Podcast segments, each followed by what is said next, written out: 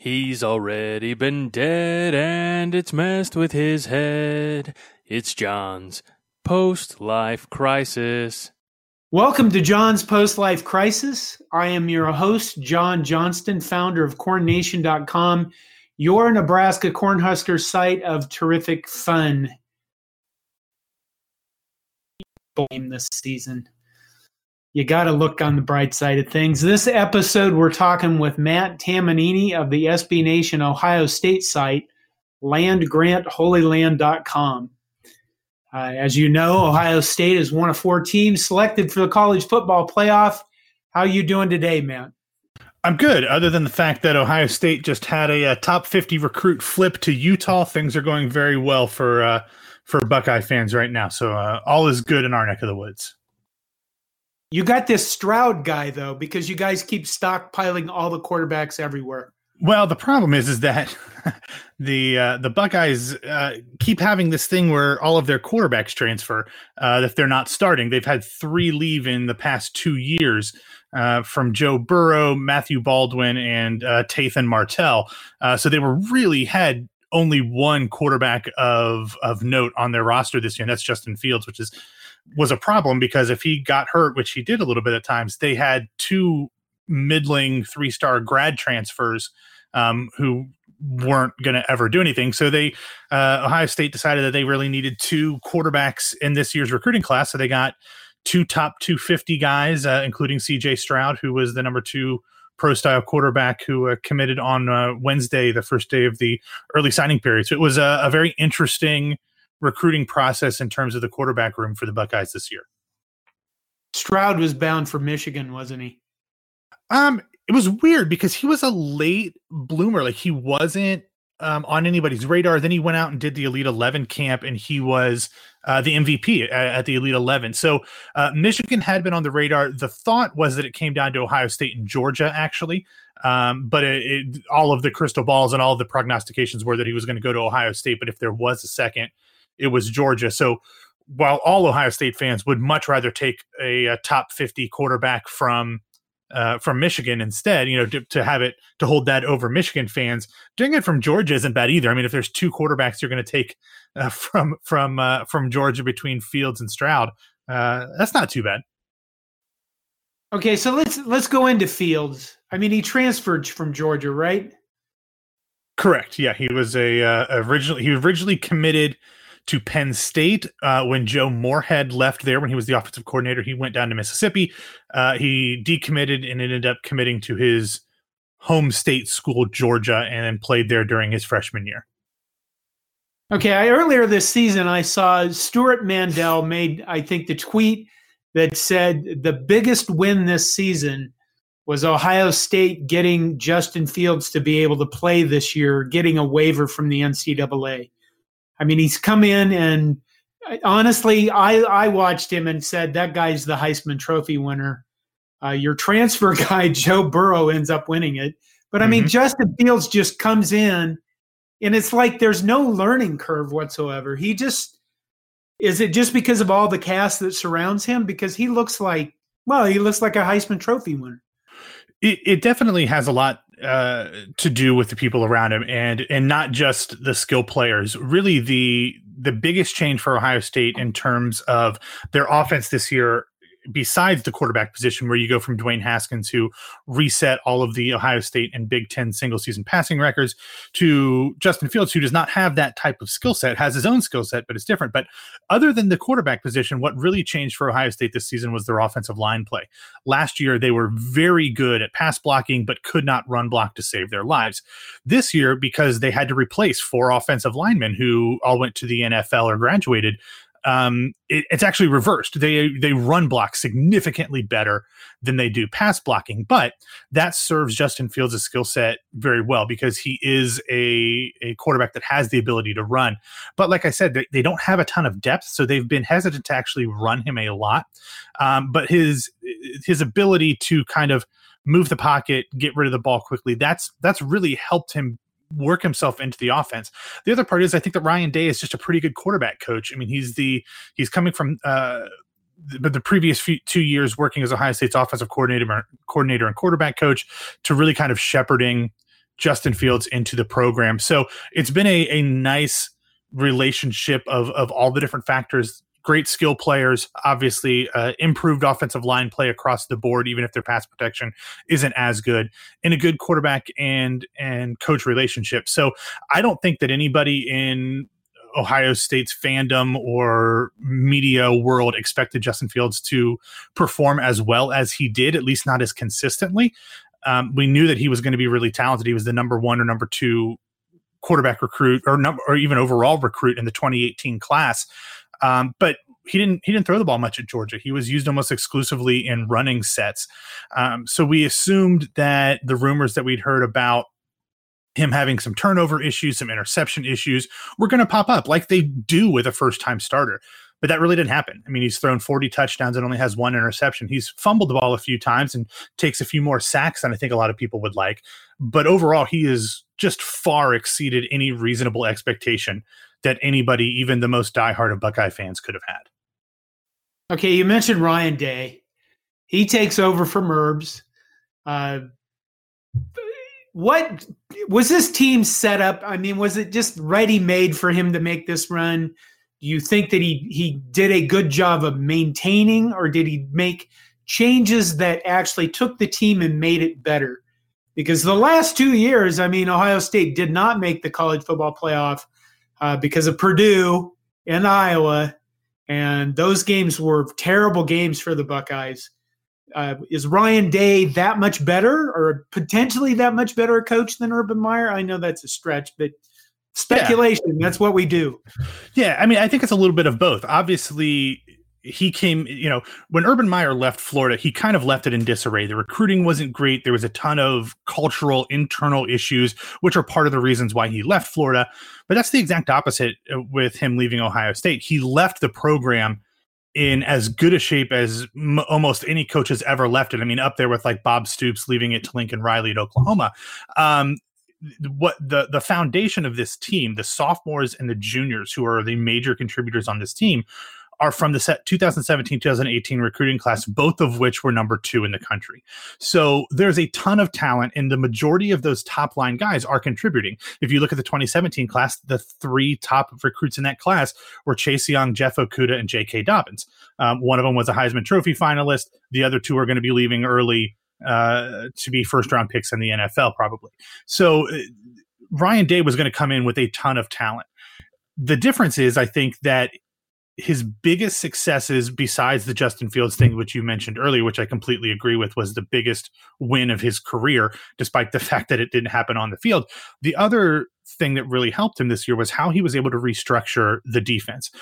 Last year's defense was statistically the worst in Ohio State history, despite the fact that they really didn't lose a ton of players. They obviously lost Nick Bosa, but he was gone after the third game of last season. They lost Dre'Mont Jones, who was a mid level or mid round pick in the NFL draft. But for the most part, all of the other contributors are back. The difference is the staff and the defensive philosophy that Ryan Day told his new hires that he wanted to have, and that was to get away from the press man coverage of Greg Schiano and Chris Ash that Urban Meyer liked, and to get more in a in a cover one or cover three with a high safety, uh, mix in some some man, but uh, but don't put the players in situations where they have to make super complicated uh, algebraic decisions on every play.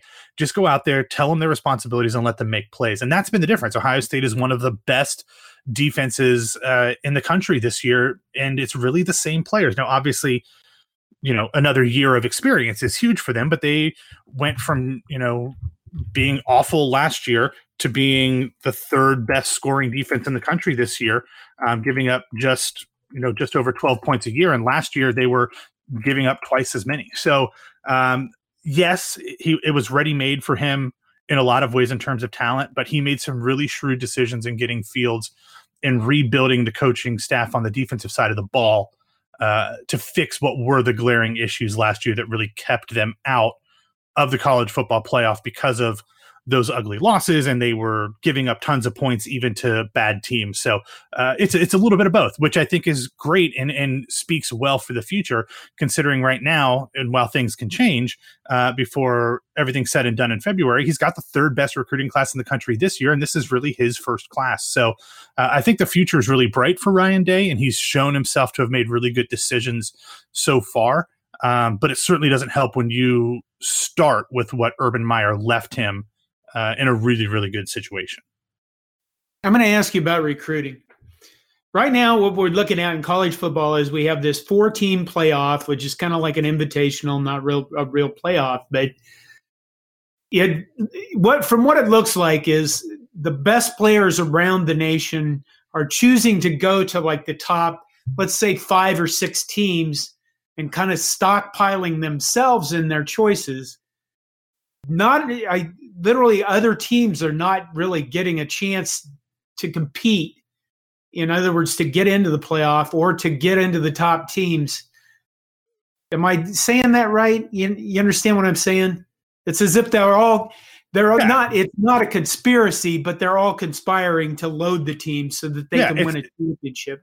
Yeah, it's a self-fulfilling prophecy. The the teams that perform better on the field are the teams that have the best recruits and the best recruits want to go to the places that perform the best on the field. So it's it's a it's a cyclical or not a cyclical thing. It's like a you know, it's it's a I don't know, a snake eating itself in a in a good way, I guess. I don't know, that's not the right metaphor. But um, you know, the, the, it's the, a good it's a good way if it's you. It's not a good yeah. way if it's me. Yeah, that's true. Yeah. But yeah, the, the teams that are that that are continually going to the college football playoff or are in the discussion at least are also the teams that are sending players to the NFL. And that's, of course, where the best players in the country want to go. That makes sense. Um, so it, it, definitely is is very true. And that's why you see the top three or four teams in the country in terms of the recruiting rankings are also generally the top three or four teams in terms of the college football playoff rankings as well. So it, it is definitely part and parcel with each other. Okay, you got you got Chase Chase Young is announced right now that he's returning. Do you think he's actually no. going to return next year? No, absolutely not. And I would be disappointed in Ryan Day and the coaching staff if he did. Uh, I think he was asked by TMZ when he was in New York for the Heisman Trophy thing. I think they just stuck a camera in his face. What are your plans? And I think he tried to be diplomatic and say, "Well, I'm coming back until I make a decision up not to." I uh, haven't really thought about it, but th- there is no reasonable world in which Chase Young comes back to Ohio State. Depending on who's the first, you know, team in the NFL draft, he could be the first overall pick. I don't think he will because I think the Bengals are going to get the pick and they're going to take Joe Burrow, but he could be the second or third pick in the draft. That is life-changing money. And I would I would honestly, and I say this completely seriously, as much as I would love to see Chase Young playing defensive end for Ohio State for for 10 more years hell um, if he's back next fall barring some sort of injury that d- makes him decide not to go to the, into the draft. But if he's back next year in any other circumstance I would be disappointed in the coaching staff for not telling them that he has to go to the NFL and take the money while it's there because nothing is guaranteed uh, in life or in football. Yeah so you guys were number one for a long time in the college football playoff. Uh, Wisconsin played you tough in the Big Ten championship game. You dropped to number two behind LSU. Do you think that was warranted? I I don't. I mean, I think that Ohio State uh, deserved to be number one. I think that there's there LSU also probably deserved to be number one, but I think what happened was is the last game mattered more in the minds of the playoff committee than the entire totality of the season. Um, and they're humans. That's part of why you have a committee. And in certain situations, that's better. But one of the things that, that the committee talks about all the time is that they're not looking at just individual results. They're looking at the entire season. Ohio State has been historically dominant in terms of margin of victory. Actually, Ohio State and Clemson both have. They're both in like the top three or four of all time margin of victory stats, uh, like in terms of point differential.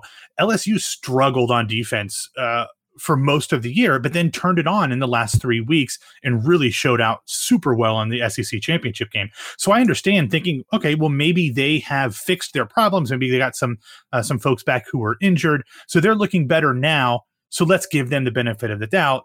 Where Ohio State struggled in the last few weeks, I, I would argue that they had three of the toughest games imaginable to end the season with Penn State, Michigan, and Nebraska.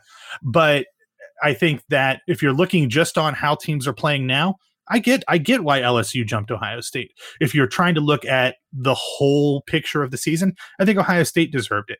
Ultimately, I, I still think that the game that's happening in Atlanta in the Peach Bowl, uh, or I'm, I'm sorry, the game that's happening in uh, Arizona for the Fiesta Bowl is the de facto national championship game. I think Ohio State and Clemson whoever wins that game is going to win the national title.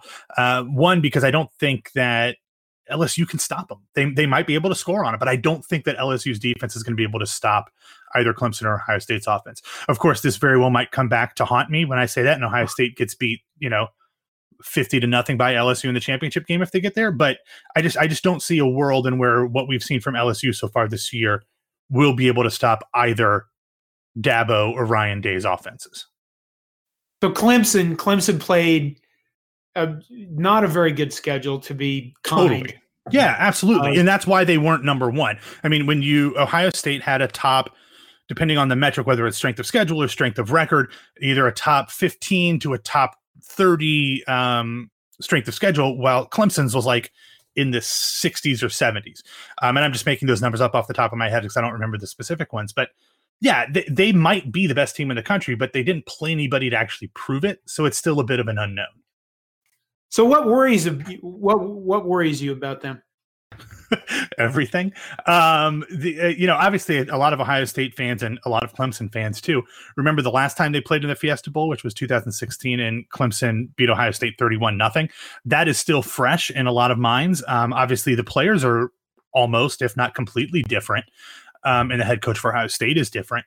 Um, but the, the, the thing is that they they are as athletically skilled as anybody in the country. They've got a fantastic quarterback, a great wide receiver, great running back. And what's different about this Clemson team is, is in the past they've always been known for having one of, if not the best defensive lines in the country. However, this season their defensive line is still very good, but they are dominated on defense by their secondary and even their linebackers to a lesser degree. Um, so that's interesting. Ohio State is very much a run first team this year, which was not the case last year with Dwayne Haskins. But um, they're really talented across the board. I think that, that some of the matchups favor Ohio State, some of the matchups favor Clemson. I, I am nervous about the game as a fan, but I think that it will be a good game. Like I, I think that it's going to be competitive, even though the last one absolutely was not. Interesting. So how do you see it playing out? Oh hell. Um, I, I, mean, I, I, I see both teams um, kind of struggling at first to kind of get their uh, get their feet under them. Um, not playing for three weeks certainly will do that to you, and then coming out and playing a, a team that is as well rounded as you are um, will also take some time to get figured out. Ohio State has started slow in a number of games this season, even against not great competition. They usually figure out how to turn it on mid second quarter or maybe the beginning of the second half. Um, so that worries me a little bit because you can't get down in a hole against Clemson like you can against Wisconsin. Um, I mean, I haven't thought about like predictions yet. I'll do that when it gets a little closer. I mean, I'll take Ohio State. I mean, uh, Bill Connelly's SP Plus has Ohio State as um, as a couple point favorite. Um, again, those stats are a little colored by the competition that each side has played this year.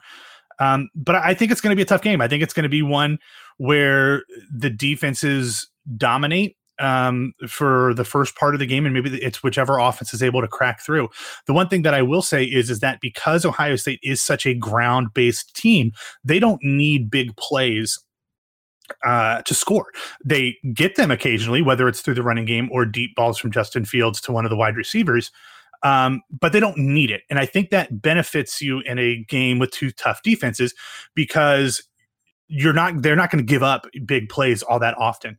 And if you're able to get yards in you know in chunks and then take the clock down and move the ball um, that benefits a running team on offense. I don't know that Clemson can do that. They haven't had to, so I, am not saying they can't. I just don't know if they can. Um, so I think that things look good for Ohio State, uh, but I would not, no matter what the spread was, I would not put money on this game unless it got like to a ridiculous double digit number, and then I'd figure out where the points were and, and I'd go that way. But if it's still close, I would not bet on anybody specifically. Okay, so you have Justin Fields has thrown one interception all year, and you've already mentioned that Clemson's secondary is very, very good, and their defense is good. Key to the game? I think it's going to be Justin Fields getting rid of the ball on time. I mentioned earlier that he likes to take uh, he likes to hold on to the ball and and that makes sense when you have an athletic quarterback because a lot of times when he holds onto the ball he can either create something with his arm uh, because he really does have a really strong arm. He was a middle infielder. He played baseball at Georgia, or was going to play baseball at Georgia too. Um, but he he's got a great arm. He's got great accuracy, and he's got great legs, so he can obviously run. But the bat downside of that is is he takes a lot of sacks, which can get him hurt. And then also because he throws the ball late.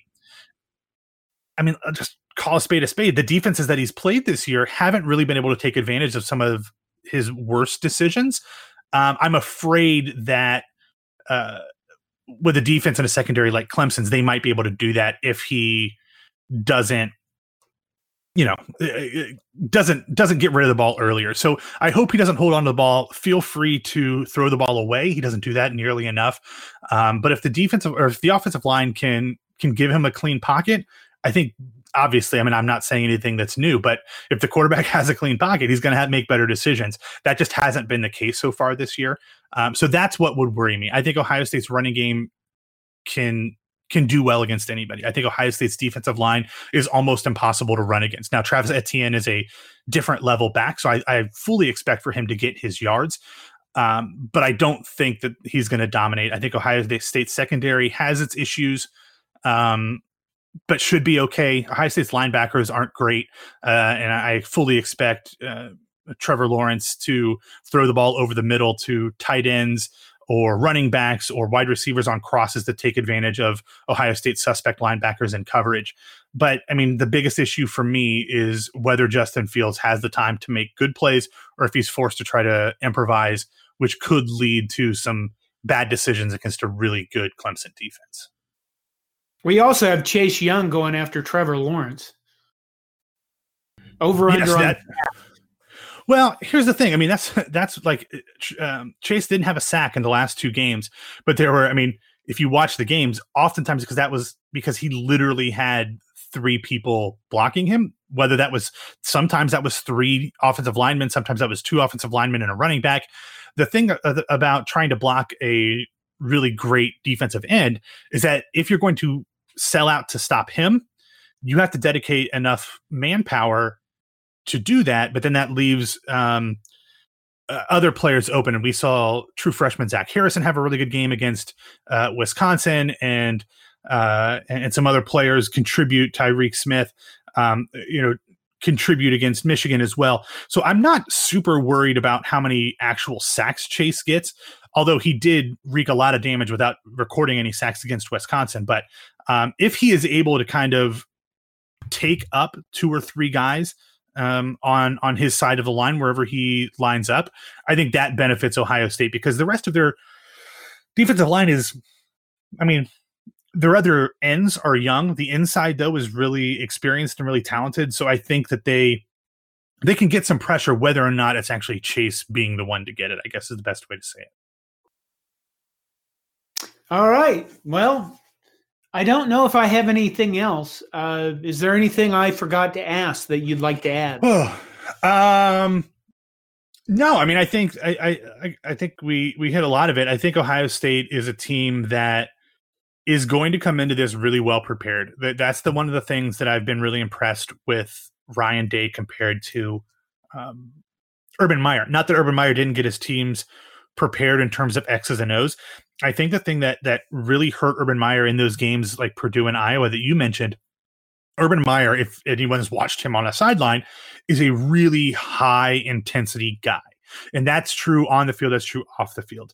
So he was able to get his players really, really motivated for big games. Wasn't able to do that as much um, for the for the, you know the games like Iowa and Purdue. Um, obviously, he would have been able to get his team motivated for the playoffs. We saw what he was able to do with his team when they got to the playoffs the first time. The difference with Ryan Day, though, is I think that he is somebody who is able to get his team motivated, but not get them too high or too low. That's why we didn't see the drop off like we have in the last few years. They came prepared in, I mean, every game. The last three games were a little closer, but those were against really good opponents. Um, so I'm interested to see how they are mentally prepared. They're missing Christmas. They're going to be um, in in Arizona starting early next week or whenever this is coming out. Um, they're they're going to be there for the holidays. So how he can keep them focused, I think, is a big deal. So um, I'm I'm interested to see this next phase of Ryan Day's coaching career since you know everything with him is new. We've never seen him do this. We never saw him in a Big Ten championship game. We never saw him in a game against Michigan. Um, and so far, he's passed with flying colors. So I'm I'm I'm excited to see what he's able to uh, what he's able to do in this game. Again, uh, you know, I'll go with Ohio State because I kind of have to.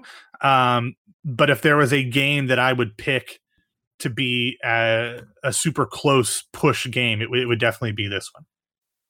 And then for their prize, they get to go play LSU and what basically is a home game.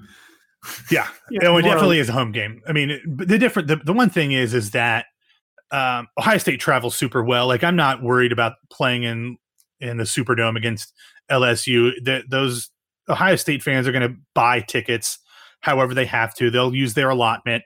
Um, Clemson is didn't sell out their allotment. I don't know for for the Fiesta Bowl, so I don't know if that means that they just they expect to beat Ohio State and they'll go closer to home in LSU or in uh, in Louisiana. Um, but it certainly is not advantageous to be playing in the home not home venue, but you know the home state uh, uh, of the team you're playing for the national championship game. And all due respect to Oklahoma, even before they had a number of suspensions, they I mean, they had no shot. So, so uh, I, like I said, I think Ohio State or Clemson, whoever wins that game, will beat LSU. But like you said, who knows? It's it's it's at home. Maybe they've got a little bit extra juice. Anything can happen. Yeah. All right. I think that's going to wrap it up for this episode. Uh, thanks, Matt, for joining us and giving us a, a, preview of the Ohio State Clemson game. Uh, I, I probably shouldn't say this. You know, Nebraska came from the Big Ten or the Big 12 and the Big Eight, and we probably did more conference rooting uh, and joined this conference where everybody literally hates everybody. I think that depends. I mean, we get a lot of crap um, uh, on Twitter because we don't necessarily root for everybody. I mean, I I think I used to. Full disclosure, my first job out of college was was working for the Big Ten office. Um, so like I had for a long time uh, this idea that I just root for everybody. It helps Ohio State. It helps the conference. It looks good. It helps recruiting if everybody else is good and they win. Um, but the older I've gotten, the more I've been like, screw that. I mean, it's funny when Michigan loses. I don't care who it is. They were almost lost to Army earlier this year. That would have been the greatest day of my life. Um, so I, I, other than I, I've I've written about how I hate Michigan, but I despise Penn State. So other than those two, maybe Wisconsin's up there. Other than those, I'll root for pretty much any other Big Ten team. Um, Wait, everybody has to hate Iowa. Iowa's. Iowa's so nondescript. I mean, it's hard to get. I mean, not not in terms of what they do on the field, but it's just like there's like there are personalities for those other three schools, like with Penn State and Michigan, that I hate. I, I'm I'm not a big Wisconsin fan because at one point they had this practice of putting quarters in marshmallows and throwing them at opposing fans and players. That's obnoxious, so I hate that. But like, there's nothing like I don't hate Kirk Ferentz. Like he's just there. I mean, he's a good coach and his teams are good, but like nothing about him makes me angry, you know? So it's just like, all right, whatever. I mean, and I'm a central, I live in central Florida, so I have nothing but respect for, for Scott Frost. So, uh, you know, I, I want him to do well in Nebraska and I love Lovie Smith's beard. So of course I'm going to root for Lovie Smith in Illinois, you know, th- things like that. Like I can root for pretty much anybody other than Penn State, Michigan, and Wisconsin. okay, we're going to wrap it up.